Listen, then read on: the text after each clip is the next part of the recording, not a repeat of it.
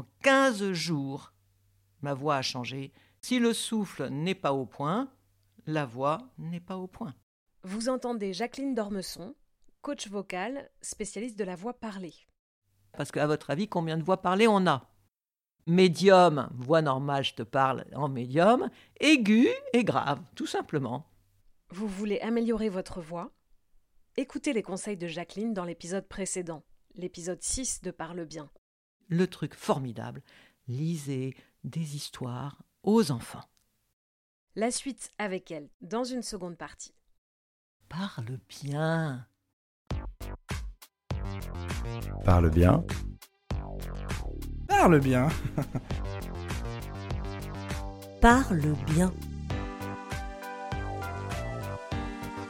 Le fait de sortir sa voix, ça fait écho à une question qu'on voulait te poser. Il y a beaucoup de femmes qui me disent euh, j'ai une petite voix, j'ai une voix de petite fille. Je pense que toi aussi, tu as été confrontée à ces femmes qui disent avoir une toute petite voix. Bien sûr. Alors déjà, la première chose que je voudrais dire, c'est qu'on a deux sortes de voix. On a une voix privée, une voix publique. Ma voix privée, je suis en train de parler avec ma copine au café. Honnêtement, acceptez votre voix telle qu'elle est. En préparant hier, j'ai réfléchi à quelque chose parce que je sais que beaucoup de gens disent j'aime pas ma voix.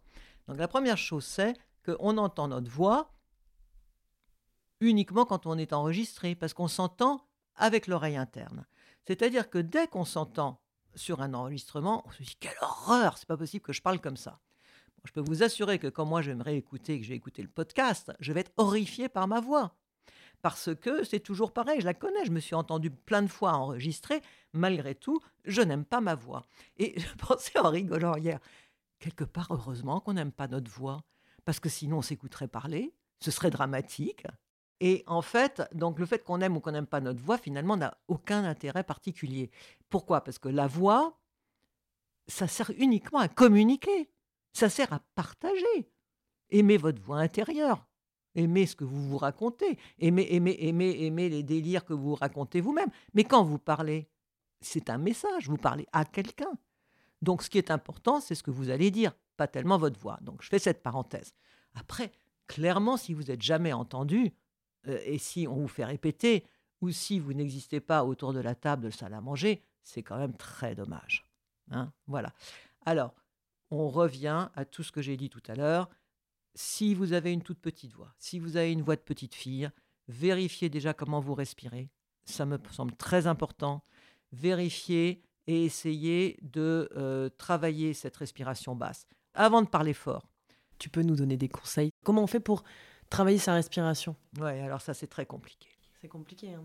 alors évidemment c'est très compliqué et d'autant que la respiration basse a aussi un autre avantage certain qui n'a rien à voir avec la voix, mais qui a à voir avec chacun d'entre nous et qui est essentiel, c'est la détente, c'est la tranquillité, c'est la euh, relaxation, c'est euh, sortir de nos angoisses.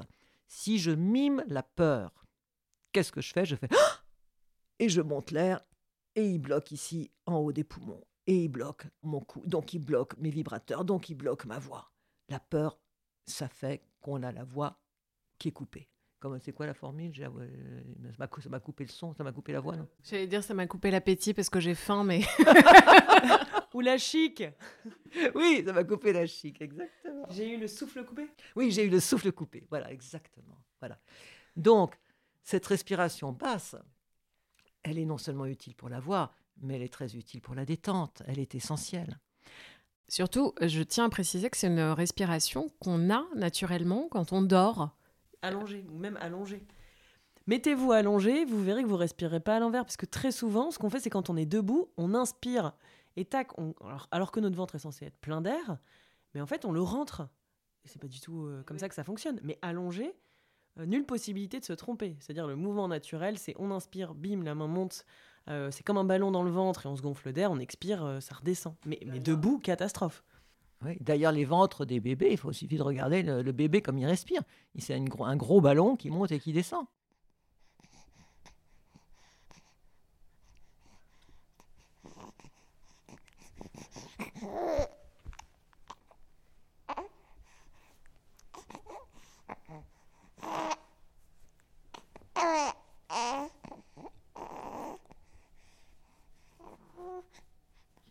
Donc voie privée, voie publique. Donc quand euh, on ne vous entend pas euh, sur le plan du quotidien, allez regarder déjà quel est votre niveau d'affirmation de vous-même, quand même, premièrement, j'imagine. hein. Et deuxièmement, allez voir si l'instrument est au point. Alors, comment faire pour travailler cette respiration basse? La vérité, c'est extrêmement compliqué parce que c'est un réflexe. La respiration est un réflexe, la respiration est installée depuis très longtemps. Et donc moi, je me suis posé des questions depuis des années. Je me dis, mais comment ça se fait que cette respiration normale qui est basse se transforme au point qu'on n'arrive plus à respirer normalement? C'est quand même fou. J'ai quelques pistes, je ne sais pas si elles sont exactes. La première, c'est que quand on commence à écrire, on voit les petits qui sont là, ils essayent, tout, tout devient mental, on tire la langue sur son papier et euh, tout l'effort devient vers le haut. Bon, et on n'est plus centré dans son corps. hein. Tout à l'heure, je parlais du hara, du tantien. C'est ce centre du corps, ce centre vital qui est tellement important et qui est de là d'où tout part. L'autre truc terrible, c'est la gym. On nous a appris à tous à faire inspirer et on ouvre les bras et on fait monter l'air en haut des poumons. Donc, quand on pense respirer, bah, c'est normal, on pense euh, à faire ce qu'on nous a dit de faire, c'est-à-dire respirer d'en haut. Et puis, ce que tu viens d'évoquer tout à l'heure, Mathilde, ce qui est tout à fait vrai aussi, c'est serre le ventre, rentre ton ventre. Mais c'est absurde. Rendre ton ventre, euh, c'est au contraire, parce que ça crée des tensions terribles. Et on sait maintenant que le ventre, c'est le deuxième cerveau. Donc, plus vous allez être détendu à cet endroit-là, mieux ça vaudra. Donc, les conseils, c'est oui, remettez vos mains peut-être en bas des poumons, mais le plus simple, c'est de se faire aider par quelqu'un qui met eux-mêmes leurs mains sur vos côtes flottantes. Vous commencez toujours par vider. Il faut toujours vider avant. On expire. Expirer, c'est volontaire. Inspirer, c'est la vie, c'est un réflexe. Très important. Toujours vider avant d'inspirer.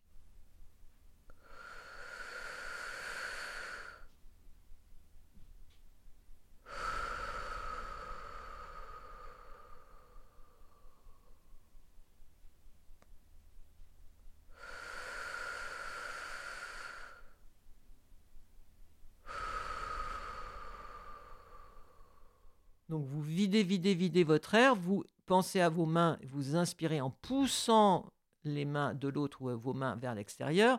J'aime que ce soit celle de l'autre parce que si on le fait soi-même, on monte les épaules. Ça, c'est un petit problème. Donc si c'est quelqu'un qui vous pose les mains sur votre côte flottante, c'est plus simple. Donc tout ce que vous allez pouvoir faire, qui est de l'ordre de la relaxation, de la détente, de euh, la cohérence cardiaque, de la méditation bien sûr, etc., va petit à petit vous faire habiter cette partie de votre corps qui est ce centre vital où il y a euh, votre air. Mais n'oubliez pas surtout cette ouverture des côtes vers l'extérieur, ce euh, diaphragme en forme de parapluie et cette énergie vitale qui est à ce niveau-là et qui est essentielle. Les gens qui ont des petites voix sont des gens qui, quelque part, euh, ont mis leur moteur en ralenti et qui n'ont pas mis plein pot. Voilà. Et puis ensuite, souvent, c'est aussi parce qu'ils utilisent trop les résonateurs d'en haut et pas assez ceux de la bouche. Dans tous les exercices qu'on a vus tout à l'heure avec les M et faire résonner à l'intérieur de la bouche. Alors, par contre, moi, enfin pas par contre, j'ai un exercice qui m'a sauvé la vie. Est-ce que vous voulez que je vous le partage avec vous? Bien sûr. Évidemment Comment je suis passé de ma voix blanche à la voix que j'ai maintenant, qui fait qu'on me dit tais-toi, on n'entend que toi. Donc vous prenez n'importe quel texte, vous prenez un livre, quelconque, un journal, n'importe quoi. Ça, c'est le livre que je lis en ce moment. Et vous allez lire en chuchotant, mais pas un chuchotement comme ça, comme si je te parle, euh, Roxane. Non, un chuchotement de théâtre, comme si vous étiez Pour faire ça, je suis obligé de hacher, parce que ça me demande beaucoup d'air, donc c'est très fatigant. Tout mon air doit être craché à chaque mot. Alors, j'y vais.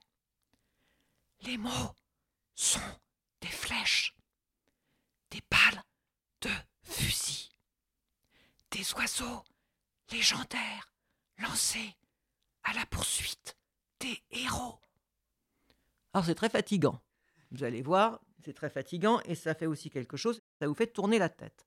Pourquoi? Parce que vous n'êtes pas habitué à vous oxygéner autant.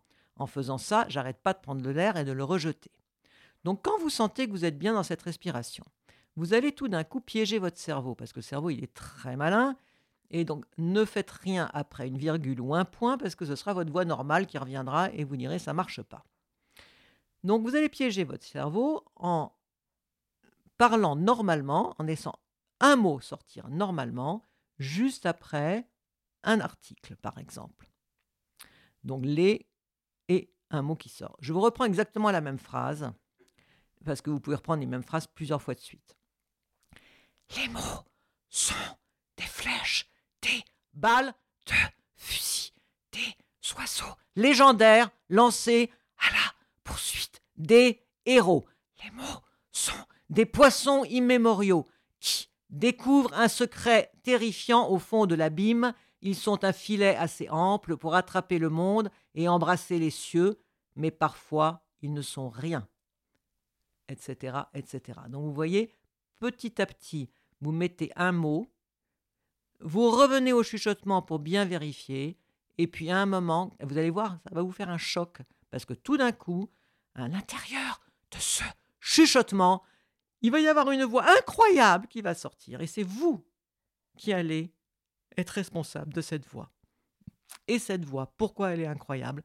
Parce que le chuchotement oblige à avoir cette mécanique euh, de moteur, hein, de souffle, et la sortie, parce que le chuchotement oblige à bien articuler. Donc on a l'air et la sortie, et la voix va se positionner là où il faut, c'est-à-dire dans un beau médium, parce qu'on ne peut pas chuchoter ni dans l'aigu ni dans le grave, donc on est forcément dans son médium. Cet exercice, euh, tu le conseilles juste avant une prise de parole en public? Tu conseilles de le faire régulièrement euh? Alors moi, c'est celui qui m'a sauvé. C'est-à-dire quand je suis arrivé dans mon école de théâtre et qu'on m'a expliqué ce qu'on m'a expliqué et que j'ai euh, eu cet exercice, je l'ai fait tous les jours, tous les jours pendant 15 jours parce que je n'en pouvais plus, j'en avais marre de me retrouver en pleurant et que je voulais plus perdre ma voix. Donc en le faisant sans arrêt, j'ai fini par débloquer. Moi, ce que je conseille quand je fais des, des coachings voix, je dis aux gens de le faire un peu tous les jours. S'ils lisent un journal, s'ils ont un blog, s'ils ont je sais pas quoi, même s'ils sont dans la rue et qu'ils voient des panneaux ou qu'ils sont en voiture, encore une fois, c'est chouette la voiture ou la moto, euh, c'est des moments où on peut le faire. Et donc, même si on n'a pas de papier sur soi, on va chuchoter très fort, comme ça, et puis on va laisser sortir un mot de temps en temps jusqu'au moment on se dit tiens, cette voix-là, elle est pas mal, je vais m'y habituer. Alors elle va être bizarre et saccadée au départ, mais une fois que vous allez la voir, après vous allez pouvoir la moduler, vous allez pouvoir en faire des trucs. Voilà. Et cela fera de nous tous des Démosthènes version fin de vie. Pourquoi version fin de vie? Non mais pas le début, pas le moment où il était bègue et où il n'arrivait pas à, être, à parler, ou le moment où c'était un grand orateur. Version deuxième vie, s'il te plaît, je préfère. Et cela fera de nous tous des Démosthènes version deuxième vie. Des Démosthènes euh, au top du top, quoi.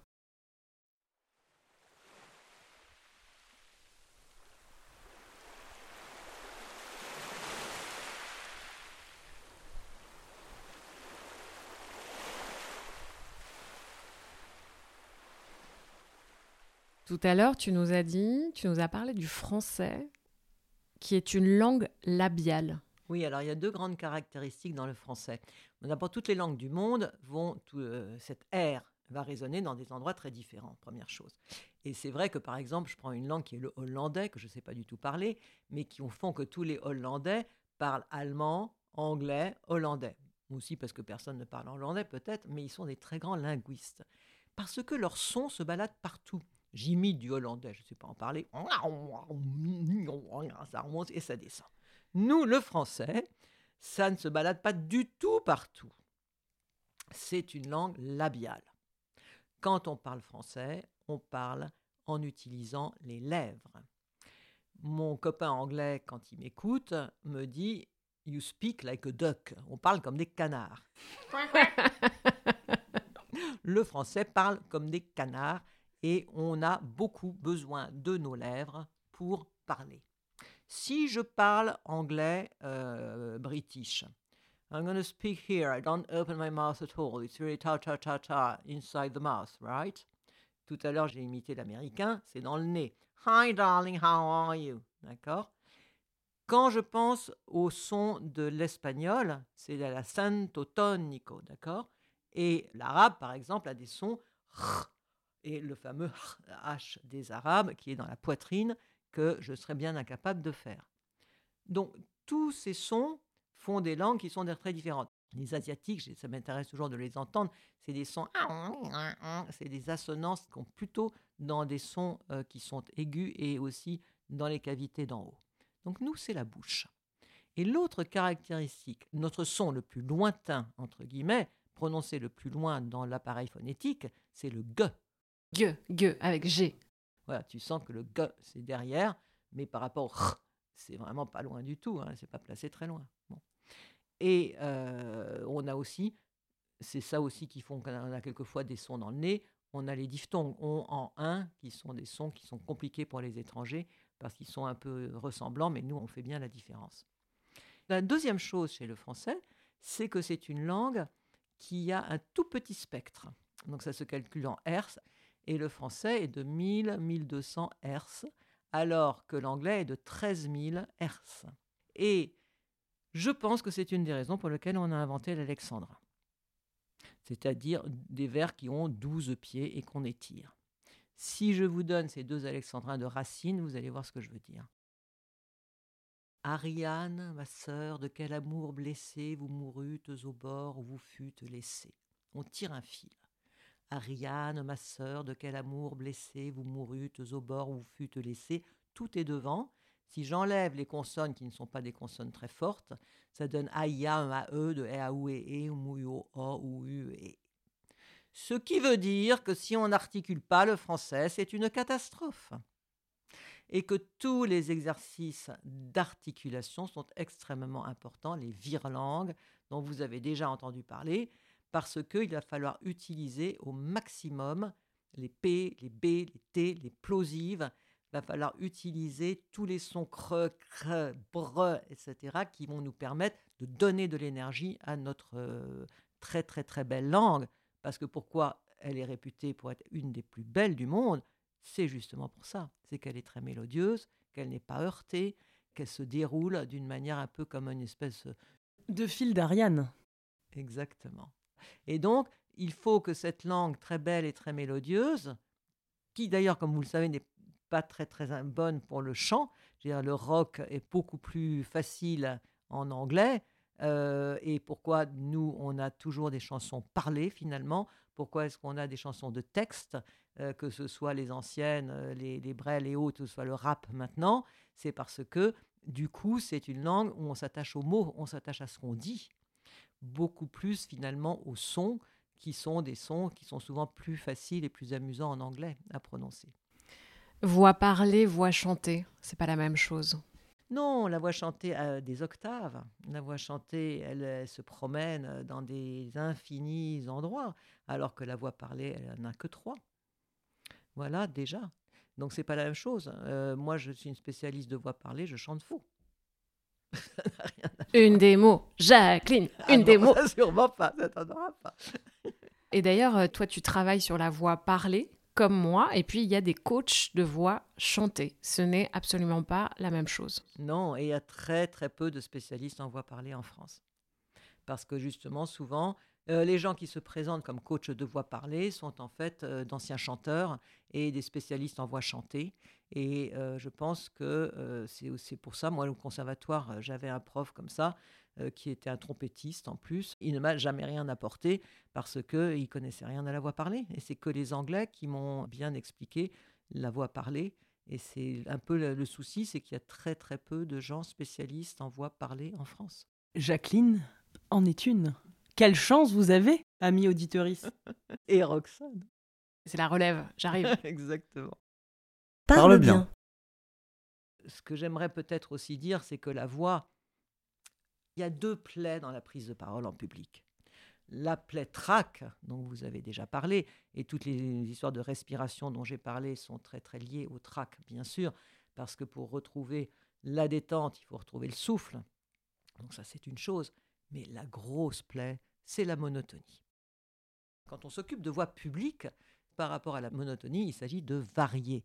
Parce que faire un discours, faire une prise de parole longue, faire une conférence, faire un cours, faire un enseignement en parlant toujours de la même manière est la meilleure façon pour que les gens décrochent. Varier les rythmes. Et voilà. Donc il y a plein de choses qu'on peut varier. Il n'y a pas que les rythmes. Dès que je demande à mes étudiants, à mes stagiaires, qu'est-ce qu'on peut varier, on fait des listes. Qu'est-ce qu'on peut varier? Ben, On peut varier plein de choses. Je fais le commentaire sur image, donc Jacqueline prend sa liste. Pour ne rien oublier. Donc, il y a deux mots, débit et rythme. Débit, c'est un mot générique. J'ai un débit rapide ou j'ai un débit lent. Donc, c'est notre façon de parler. Alors, débit, j'ai souvent l'analogie avec les Suisses et les Espagnols. Clairement, le Suisse n'a pas le débit d'un Espagnol, qui, je pense, est le peuple d'Europe qui parle le plus rapidement. Il n'empêche que et le Suisse et l'Espagnol peut, à l'intérieur de son propre débit, parler plus vite ou moins vite. Ça, c'est les rythmes. Donc, ce que nous pouvons, c'est changer de rythme.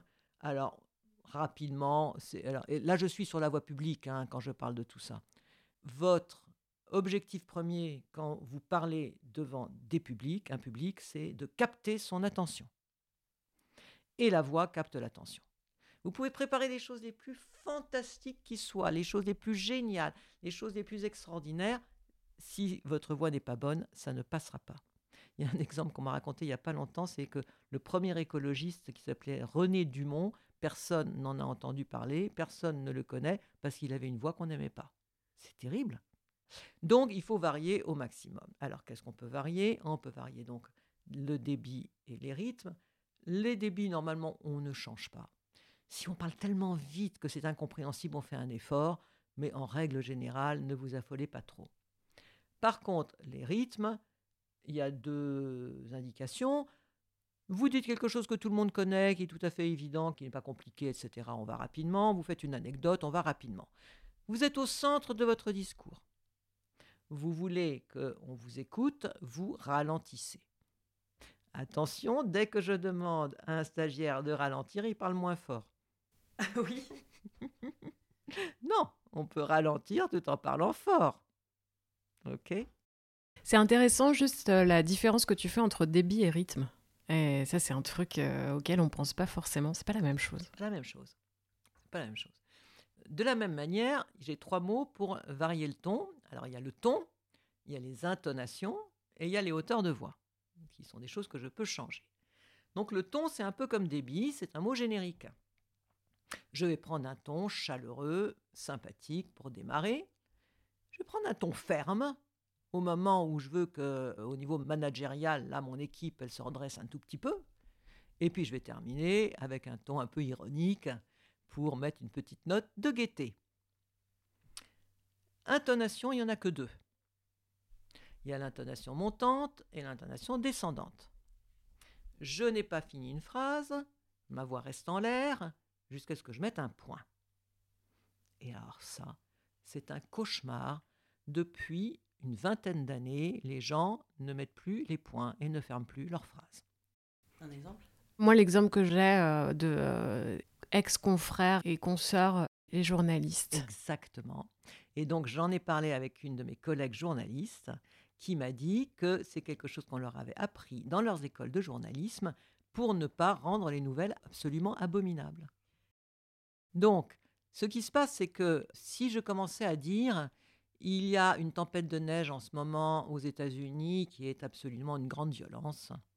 Il y a les troupes russes qui sont massées près de l'Ukraine et il y a 200 000 chars russes qui sont devant l'Ukraine, etc., etc. Je vais asséner des choses épouvantablement dramatiques.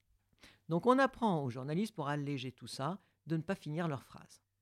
Et donc on leur dit, il y a une tempête de neige épouvantable pour l'instant euh, aux alentours de New York, il y a énormément de neige dans les rues, il y a d'ailleurs aussi euh, en Ukraine en ce moment des troupes massées par les Russes, et Macron vient de passer un moment à Bordeaux pour rencontrer les habitants, qui d'ailleurs lui ont dit qu'il devait rentrer chez lui. Quant à Castex, euh, il a attrapé malencontreusement le Covid-19, mais qui fait que voilà. Et puis quelquefois, les phrases deviennent totalement absurdes parce que tout s'en mêle.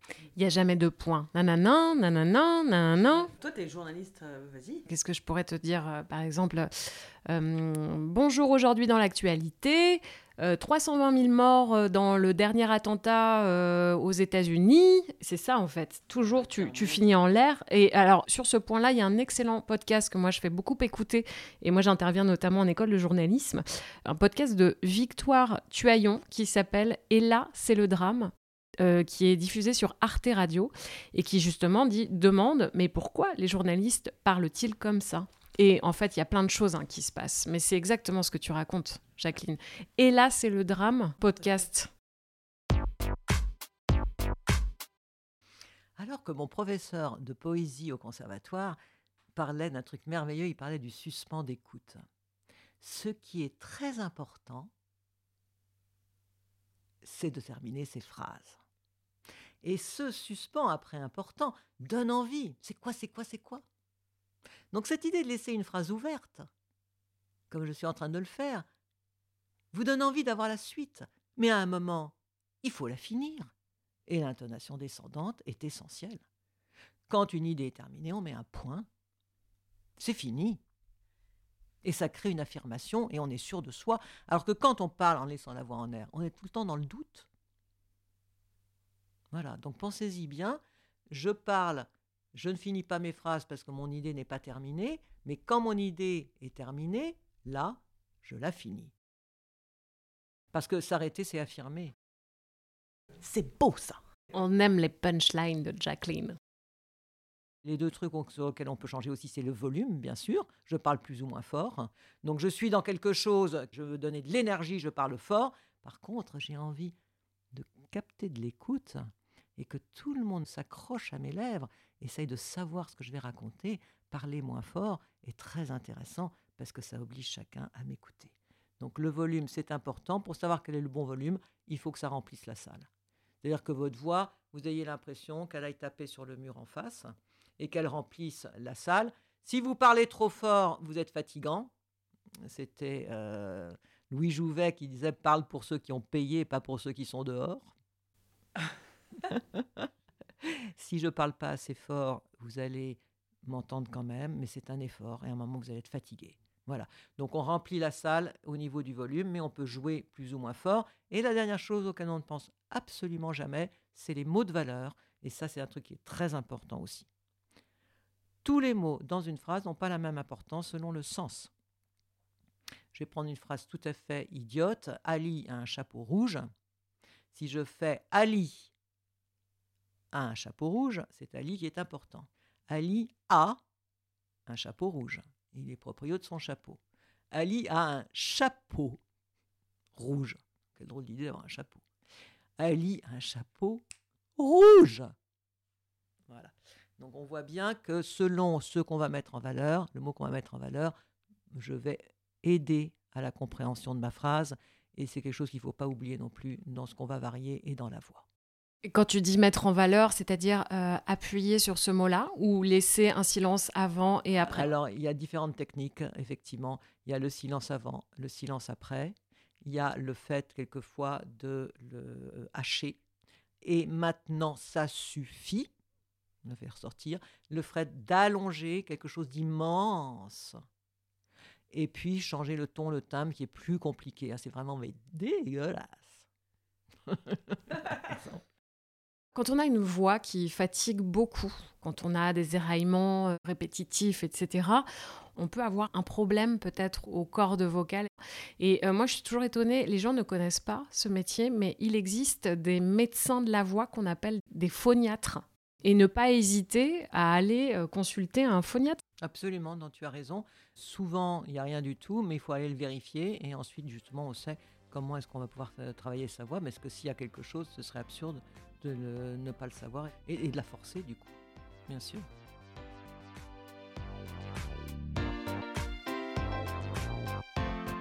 Ce podcast vous a plu?